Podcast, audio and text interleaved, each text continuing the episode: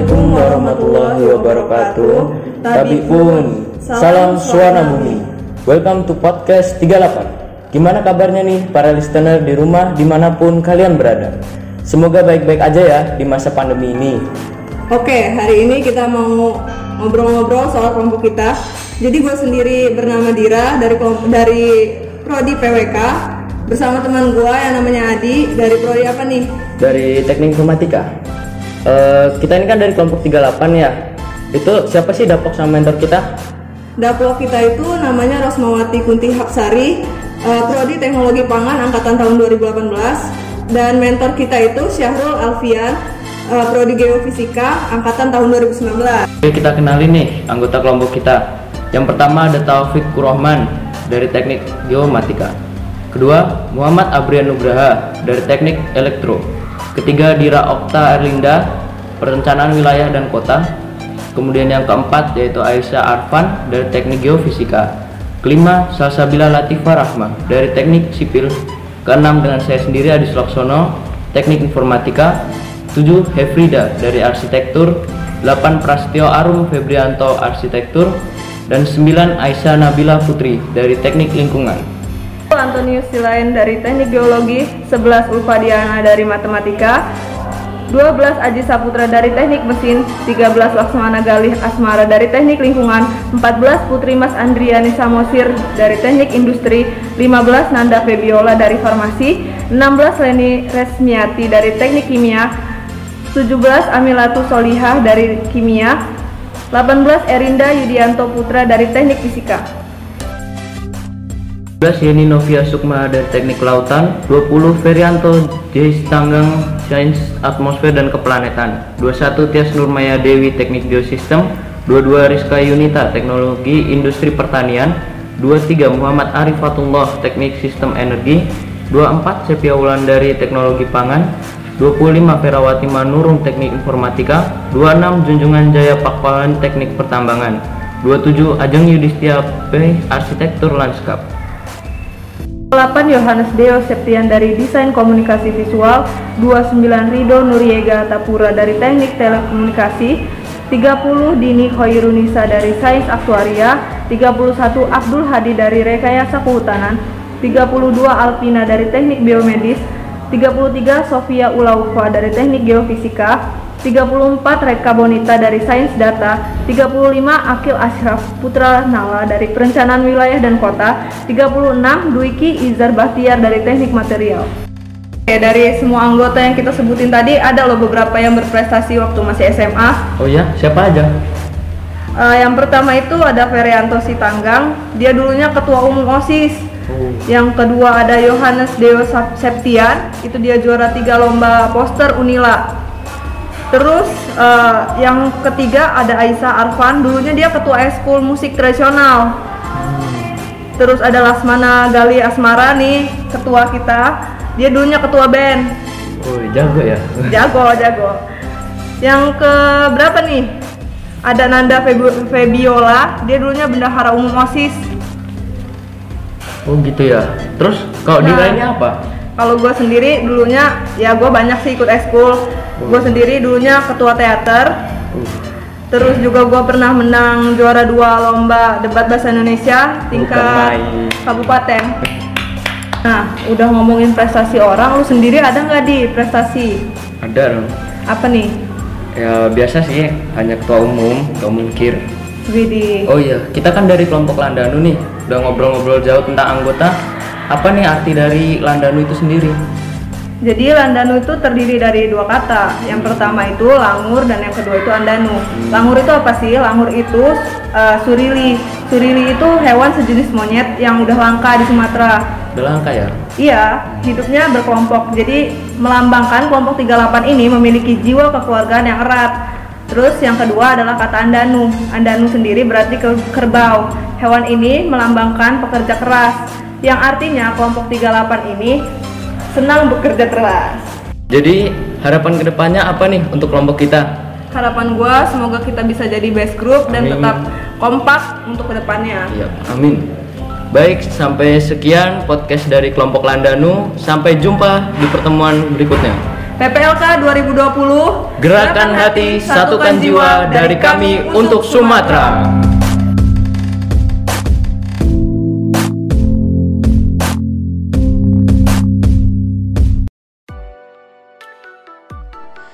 Assalamualaikum warahmatullahi wabarakatuh. Salam Suwarna Bumi. Tabik pun. Halo guys. Welcome to podcast Landanu. Balik lagi nih sama Landanu. Gimana nih kabarnya? Sehat-sehat terus ya di rumah. Dan inget Jangan sering-sering keluar rumah. Hmm, Jadi gini guys. Di sini gue sama teman-teman dari Landanu bakal menjelaskan tentang kesehatan dan narkoba. Yuk, langsung cus dengerin aja ya. PHBS atau sering kita sebut sebagai perilaku hidup bersih dan sehat merupakan semua perilaku kesehatan yang dilakukan karena kesadaran pribadi sehingga keluarga dan seluruh anggotanya mampu menolong diri sendiri pada bidang kesehatan serta memiliki peran aktif dalam aktivitas Oke, berikut merupakan langkah-langkah agar kita dapat menerapkan gerakan PHBS dalam kehidupan sehari-hari, yaitu berupa edukasi melalui pendekatan pemuka atau pimpinan masyarakat, pembinaan suasana, dan juga pemberdayaan masyarakat dengan tujuan kemampuan mengenal dan tahu masalah kesehatan yang ada di sekitar terutama pada tingkatan rumah tangga, sebagai awal untuk memperbaiki pola dan gaya hidup agar lebih sehat. Tujuan utama dari gerakan PHBS sendiri adalah meningkatkan kualitas kesehatan melalui proses penyadar-tahuan yang menjadi awal dari kontribusi antar individu dalam menjalani perilaku kehidupan sehari-hari yang bersih dan sehat, sehingga tercipta masyarakat yang sadar kesehatan, memiliki bekal pengetahuan dan kesadaran untuk menjalani perilaku hidup yang menjaga kebersihan serta memenuhi standar daripada kesehatan. Beberapa tatanan PHBS. Tatanan PHBS melibatkan beberapa elemen yang merupakan bagian dari tempat beraktivitas dalam kehidupan sehari-hari. Berikut ini tatanan PHBS yang dapat menjadi simpul-simpul untuk memulai proses penyadartahuan tentang perilaku hidup bersih sehat. Pertama, PHBS di rumah tangga, kedua PHBS di sekolah, ketiga PHBS di tempat kerja, keempat PHBS di saranan kesehatan, kelima PHBS di tempat umum. Manfaat PHBS secara umum adalah meningkatkan kesadaran masyarakat untuk mau menjalankan hidup bersih dan sehat. Hal tersebut agar masyarakat bisa mencegah dan menanggulangi masalah kesehatan Selain itu, dengan menerapkan PABS, masyarakat mampu menciptakan lingkungan yang sehat dan meningkatkan kualitas hidupnya, baik itu di lingkungan masyarakat, sekolah, maupun di lingkungan kerjanya. Manfaat PHBS di sekolah PHBS di sekolah merupakan kegiatan memberdayakan siswa, guru, dan masyarakat lingkungan sekolah untuk apa? Untuk melakukan pola hidup sehat dan untuk menciptakan sekolah sehat. Manfaat PHBS di sekolah mampu menciptakan lingkungan yang bersih dan sehat, meningkatkan proses belajar mengajar dan para siswa, guru, hingga masyarakat lingkungan sekolah menjadi sehat. Manfaat PHBS di tatanan rumah tangga yaitu pertama, setiap anggota keluarga menjadi sehat dan tidak mudah sakit. Kedua, anak tumbuh sehat dan cerdas. Ketiga, anggota keluarga giat bekerja. Keempat, pengeluaran biaya rumah tangga dapat ditujukan untuk memenuhi gizi keluarga, pendidikan, dan modal usaha untuk peningkatan pendapatan keluarga. Manfaat PHBS di tempat kerja Pertama, setiap pekerja meningkatkan kesehatannya. Kedua, tidak mudah sakit. Ketiga, produktivitas pekerja akan meningkat yang berdampak pada peningkatan penghasilan pekerjaan dan ekonomi keluarga. Keempat, pengeluaran biaya rumah tangga hanya ditujukan untuk peningkatan taraf hidup bukan untuk biaya pengobatan akibat sakit. Selanjutnya, Manfaat PHBS di lingkungan masyarakat. Manfaat PHBS di lingkungan masyarakat adalah agar terbentuknya masyarakat yang mampu menciptakan lingkungan yang sehat, mencegah penyebaran penyakit, lalu masyarakat dapat memanfaatkan pelayanan fasilitas kesehatan dengan maksimal, dan yang terakhir, masyarakat diharapkan mampu mengembangkan kesehatan yang bersumber dari masyarakat itu sendiri. Contoh perilaku hidup bersih dan sehat di lingkungan sekolah yaitu Pertama, mencuci tangan dengan sabun sebelum dan sesudah makan. Yang kedua, mengonsumsi jajanan sehat. Yang ketiga, tidak merokok di lingkungan sekolah. Yang keempat, membuang sampah pada tempatnya. Serta yang kelima, melakukan kerja bakti bersama warga lingkungan sekolah untuk menciptakan lingkungan yang sehat. Berikut adalah 10 indikator PHBS dalam rumah tangga. Yang pertama, persalinan yang ditolong oleh tenaga kesehatan. Yang kedua, pemberian ASI eksklusif pada bayi yang berusia 0 sampai 6 bulan. Yang ketiga, menimbang bayi dan balita secara berkala. Yang keempat, cuci tangan dengan sabun dan air bersih. Yang kelima, menggunakan air bersih. Yang keenam, menggunakan jamban yang sehat. Yang ketujuh, memberantas jentik nyamuk. Yang kedelapan, konsumsi buah dan sayuran. Yang kesembilan, melakukan aktivitas fisik setiap harinya. Yang ke-10, tidak merokok di dalam rumah karena dapat menyebabkan seseorang yang bukan perokok menjadi perokok pasif.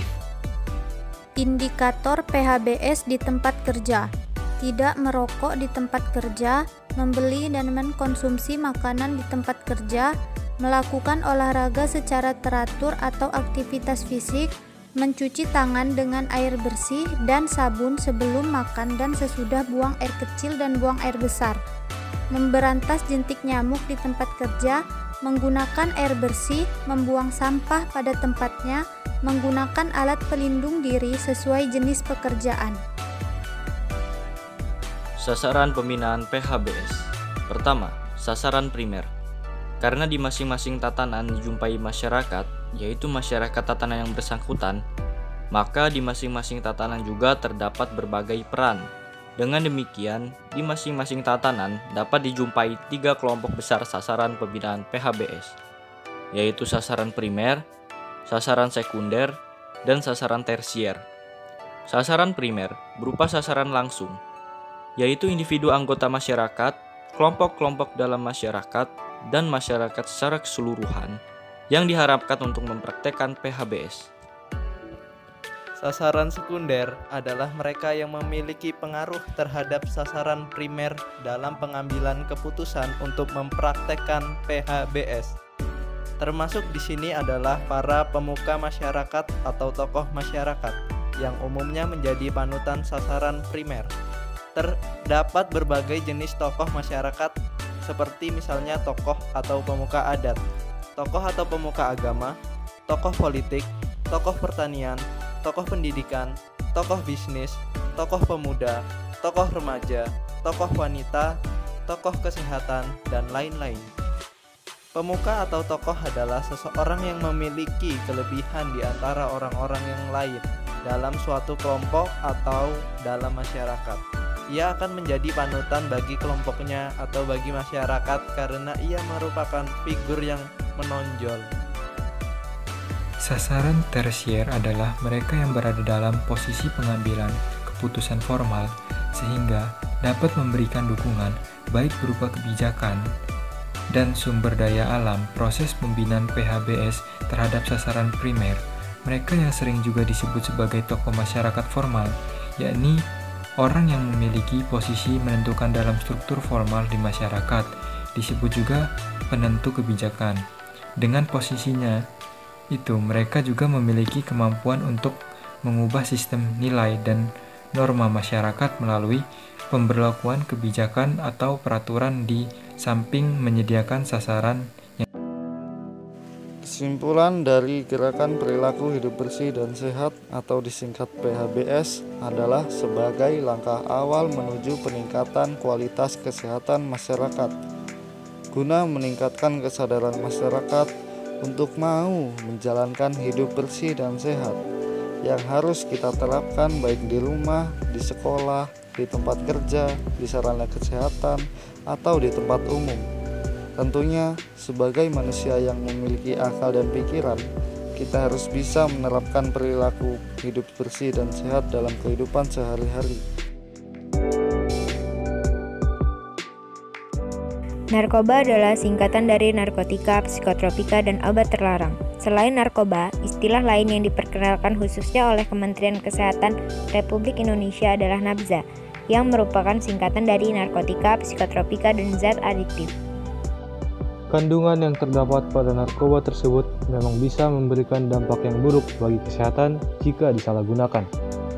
Menurut Undang-Undang tentang Narkotika, Jenisnya dibagi menjadi tiga golongan berdasarkan pada risiko ketergantungannya, yaitu A. Narkoba golongan 1, B. Narkoba golongan 2, C. Narkoba golongan 3. Ada juga beberapa jenis narkoba yang bisa didapatkan secara alami, namun ada yang dibuat melalui proses kimia.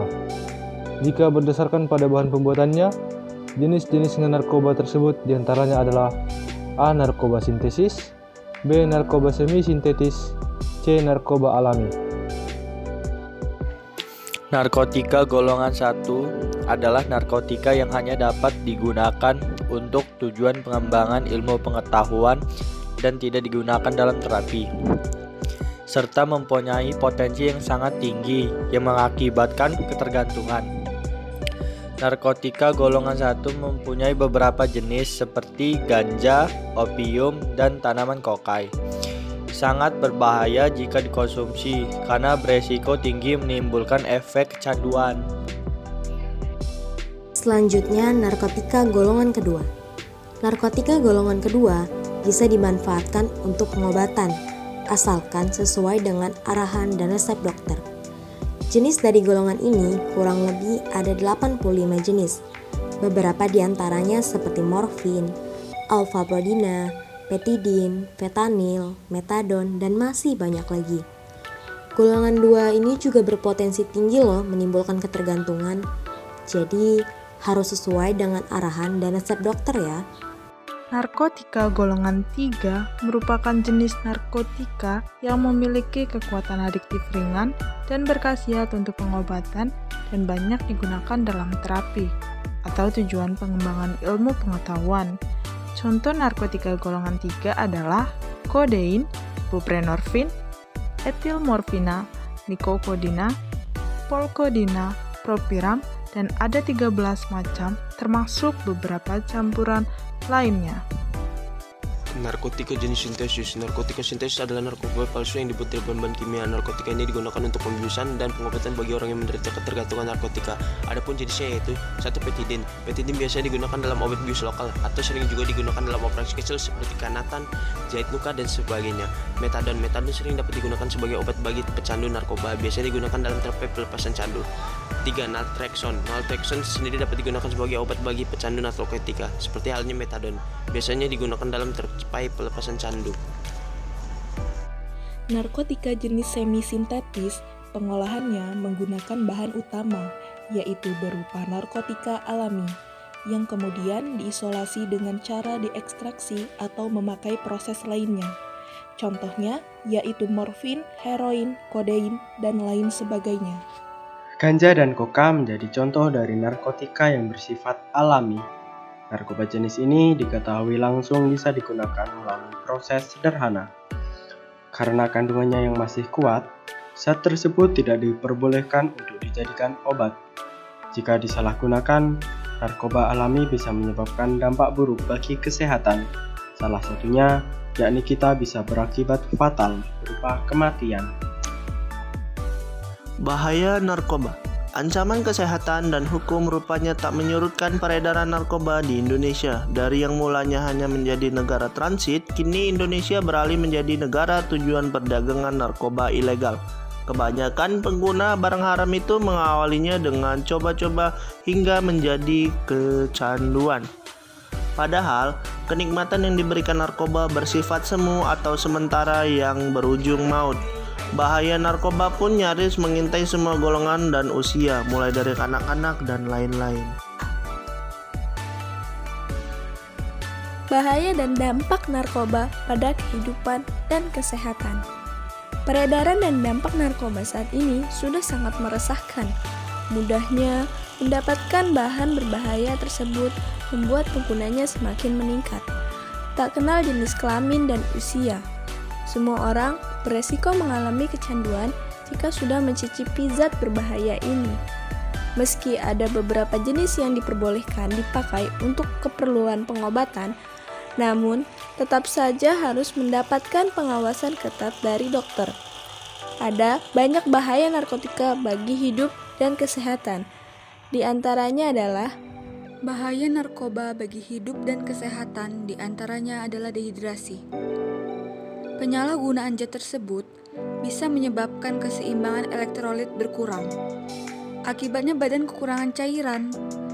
Jika efek ini terus terjadi, tubuh akan kejang-kejang, muncul halusinasi, perilaku lebih agresif, dan rasa sesak pada bagian dada. Jangka panjang dari dampak dehidrasi ini dapat menyebabkan kerusakan pada otak.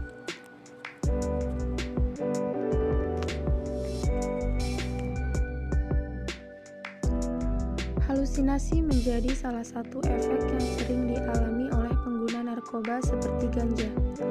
Tidak hanya itu saja, dalam dosis berlebih, narkoba juga bisa menyebabkan muntah, mual, rasa takut yang berlebih, serta gangguan kecemasan. Apabila pemakaian berlangsung lama, bisa mengakibatkan dampak yang lebih buruk seperti gangguan mental, depresi, serta kecemasan terus-menerus. Pemakaian menggunakan obat-obatan tersebut dalam dosis yang berlebih, efeknya justru membuat tubuh terlalu rileks sehingga kesadaran berkurang drastis. Beberapa kasus si pemakai tidur terus dan tidak bangun-bangun. Hilangnya kesadaran tersebut membuat koordinasi tubuh terganggu, sering bingung, dan terjadi perubahan perilaku. Dampak narkoba yang cukup berisiko tinggi adalah hilang ingatan sehingga sulit mengenali lingkungan sekitar. Kematian Dampak narkoba yang paling buruk terjadi jika si pemakai menggunakan obat-obatan tersebut dalam dosis yang tinggi atau yang dikenal dengan overdosis. Pemakaian sabu-sabu, opium, dan kokain bisa menyebabkan tubuh kejang-kejang dan jika dibiarkan dapat menimbulkan kematian. Inilah akibat fatal yang harus dihadapi jika sampai kecanduan narkotika. Nyawa menjadi taruhannya. Gangguan kualitas hidup. Bahaya narkoba bukan hanya berdampak buruk bagi tubuh, tetapi juga bisa mempengaruhi kualitas hidup, seperti susah berkonsentrasi dalam bekerja, mengalami masalah keuangan, hingga harus berurusan dengan pihak yang berwajib. Pemakaian zat narkoba hanya untuk kepentingan medis, selebihnya zat-zat tersebut tidak memberikan dampak positif bagi tubuh. Yang ada, kualitas tubuh menjadi terganggu, relasi dengan keluarga kacau, bahkan yang paling buruk adalah dapat menyebabkan kematian. Karena itu, jauhi narkoba dan terapkan hidup yang sehat.